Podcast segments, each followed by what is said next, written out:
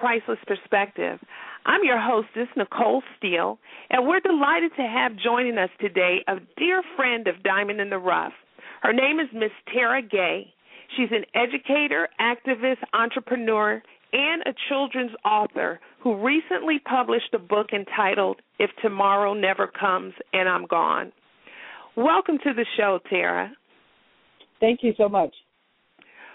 Well, can you start by telling our listeners a little bit about yourself and the great work that you're doing? Uh, well, I am, as you said, someone who is an educator. So I currently work with students um, on a regular basis with the International Community School in DeKalb County as a teacher. I also have the pleasure of working with organizations like Diamond in the Rough with my other organization, the Nambika Academy, where I'm able to provide support with leadership development and community service and servant leadership um, training for young people. And I am a new author, so I'm very excited about being able to tell stories that I think are helpful for families as well as reflective of the things that many families will face and go through that are beyond just the issues that are, are written about in the current book, If Tomorrow Comes and I Am Gone, but also some additional books that I'm working on that are just things that reflect the issues that face everyday families all the time and and uh, hopefully providing resources for those families to support them as they go through those particular issues. Well, you are truly what we consider to be a multifaceted individual, and I, I would like to talk about the work that you do with the Nambika Academy. We've had the pleasure of working closely with you, as you said, through our Diamond University Leadership Academy over the last three years. But before we go there, I would like to start with this book.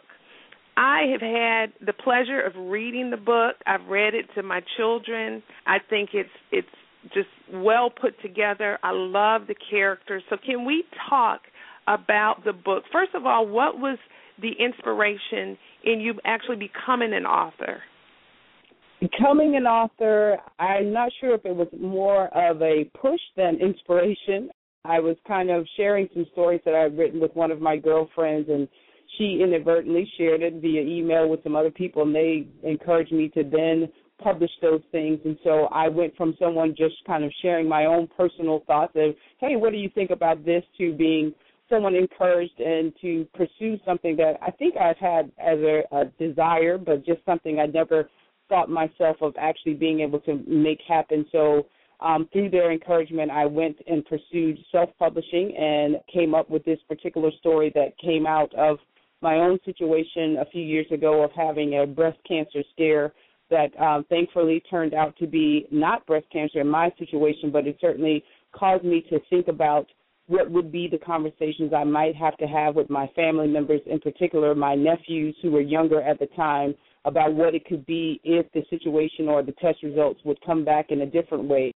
Again, as I said, thankfully I was not in a situation where I'd had to explain different situations to them based on a negative result. However, I was also faced with many friends who at that time were not as fortunate as I was, and they had children and were now having to have these difficult conversations around their illness and the effects of their illness and how their family dynamics were changing because of these things. And so the story again came out of my own scare with breast cancer and really becoming very intentional about thinking about the types of conversations you have to have, in particular with, with younger children around illness, whether it is cancer, whether it is any other kind of disease, but then also being able to now have something that became a resource for some of my friends and family who were dealing with this in a different situation where they weren't just having to consider it, but they were actually having to have these conversations now that were difficult for their children to understand and comprehend. You know, one thing that I really love about your book, and first of all, the character McKenzie. She's beautiful.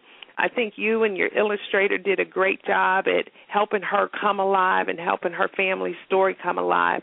But when it comes to illnesses, diseases, and ultimately death, I mean, it's it's something unfortunately that every family will have to face at some time or another.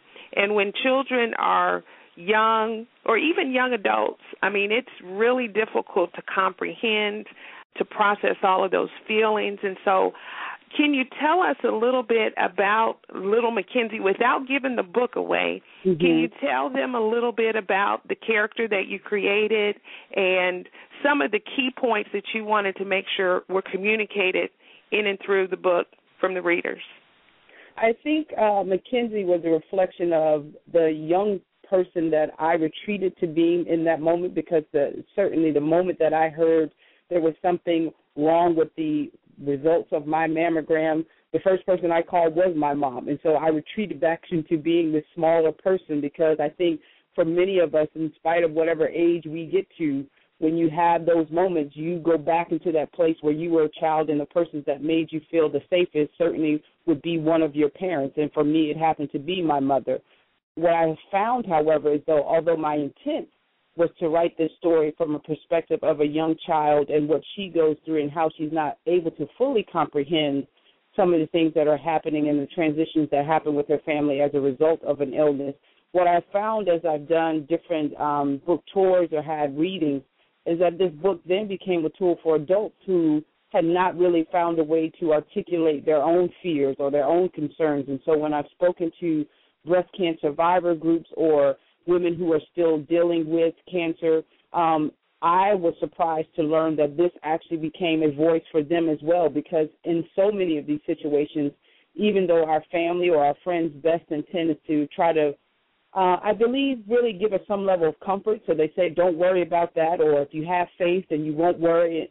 But the truth of the matter is, in those moments, you are very human. And I, so I found – without even intending to, that McKenzie's voice and her concerns or even her confusion around the things that she's not really clear on related to the illness that strikes her mother are really the things that never leave us. So, independent of what age you are when you read this book to a child or you read it for yourself, I think that what I've loved about it is that people have been able to resonate with this particular character because there's something that she embodies for all people of all ages and what I've also found of all races. I think that is great. There is a child in each one of us, and as I was reading the book initially, you know, obviously I'm I'm reading. I was reading it to my children, and and it it sends you as a reader through uh, just varied emotions. I mean, no parent wants to think about the inevitable happening while their children are young.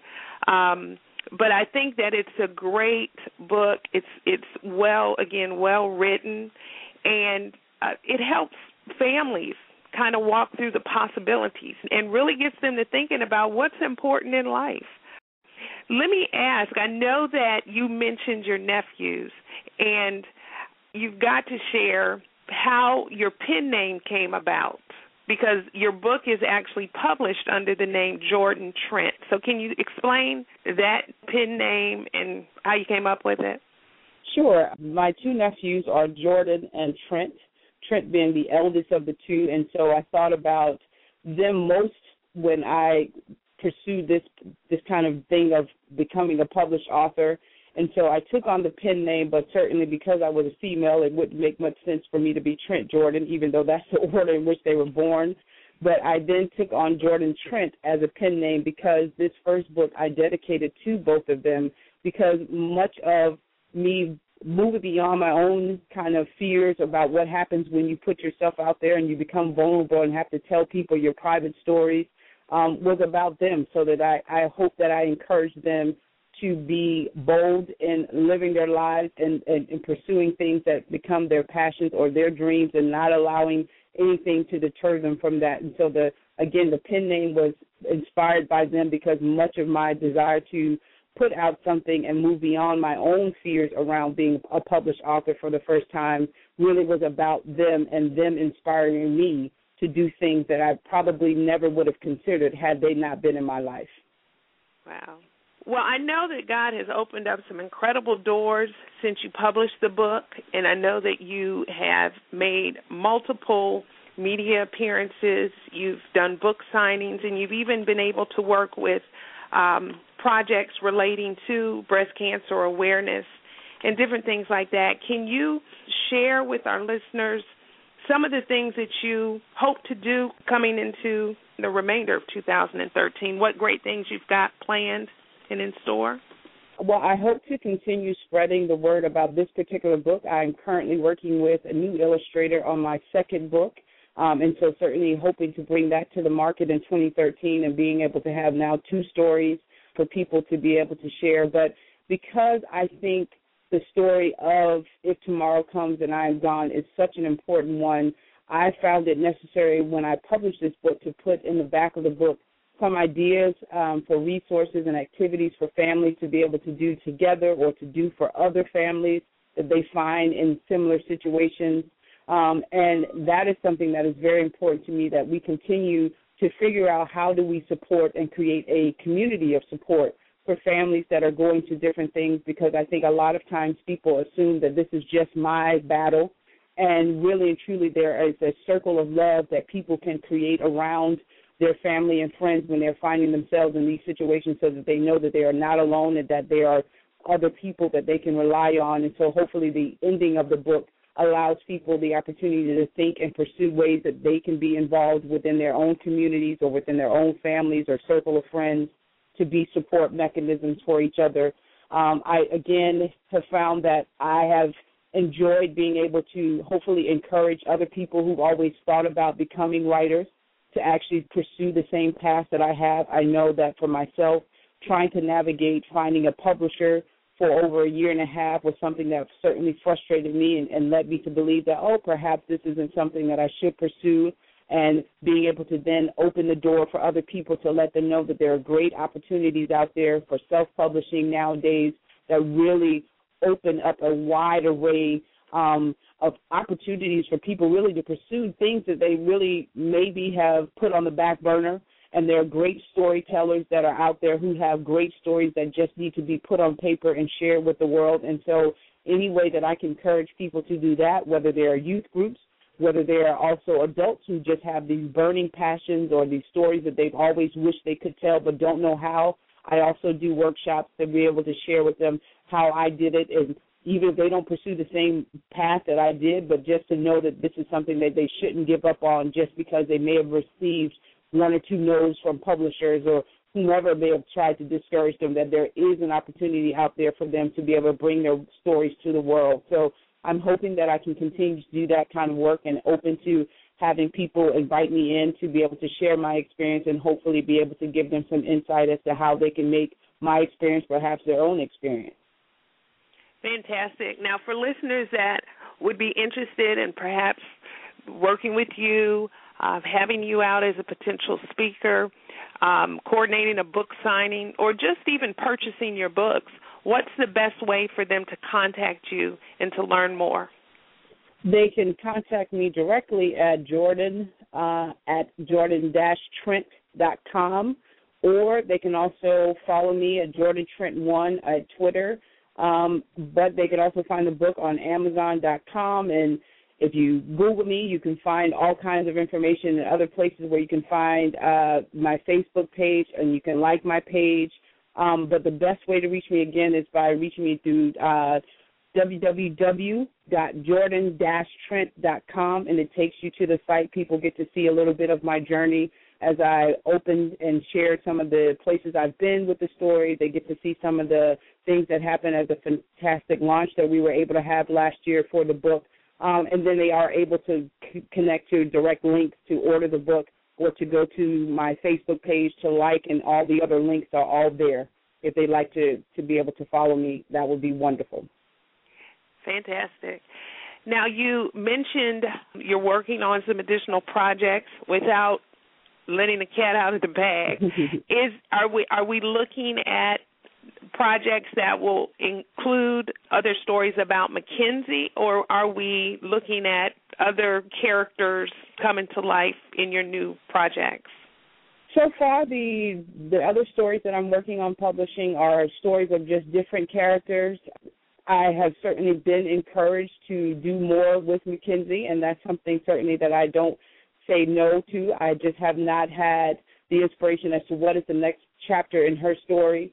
However, I am very excited about the new stories because I think the new characters that come to light are going to be also characters that people can relate to. Um, they are, again, written from the perspective of families, in which all of my stories, if I continue on this path, will be really a, a, a mechanism for families to connect to their own stories in these stories, but also to have these as resources to be able to explain sometimes difficult things that are not the easiest things to explain to young children. So um, McKenzie has not resurrected in, in a story just yet, but that does not mean that she won't reappear in another story some somewhere down the line. All right. Well, listeners, you have heard it here. You can tune in and learn more about Miss Terra Gay, also known as Jordan Trent, and you can purchase her book at www.jordantrent.com. Uh, or, as she said, follow her on Twitter or like her on Facebook.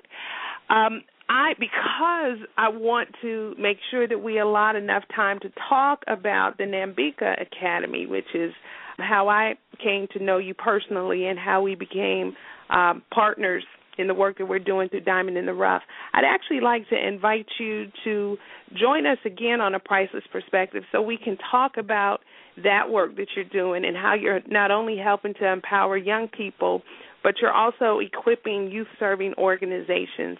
So, will you come back and will you join us here at a Priceless Perspective to discuss that further? Absolutely, I'd love to. And I just want to make one correction. It is a dash between the Jordan and the Trent so that people get to the right person because there are some other Jordan Trents out there. So it's www.jordan-trent.com. Okay. So that correction, www.jordan, J-O-R-D-A-N, the dash sign, Trent, T-R-E-N-T dot com. Well, thank you so much, Miss Terra Gay, uh, Miss Jordan Trent, for joining us here at A Priceless Perspective, and we wish you continued success in the great work that you're doing. Thank you so much for having me. This show has been brought to you in part by Diamond in the Rough Youth Development Program Incorporated and Jim Makersella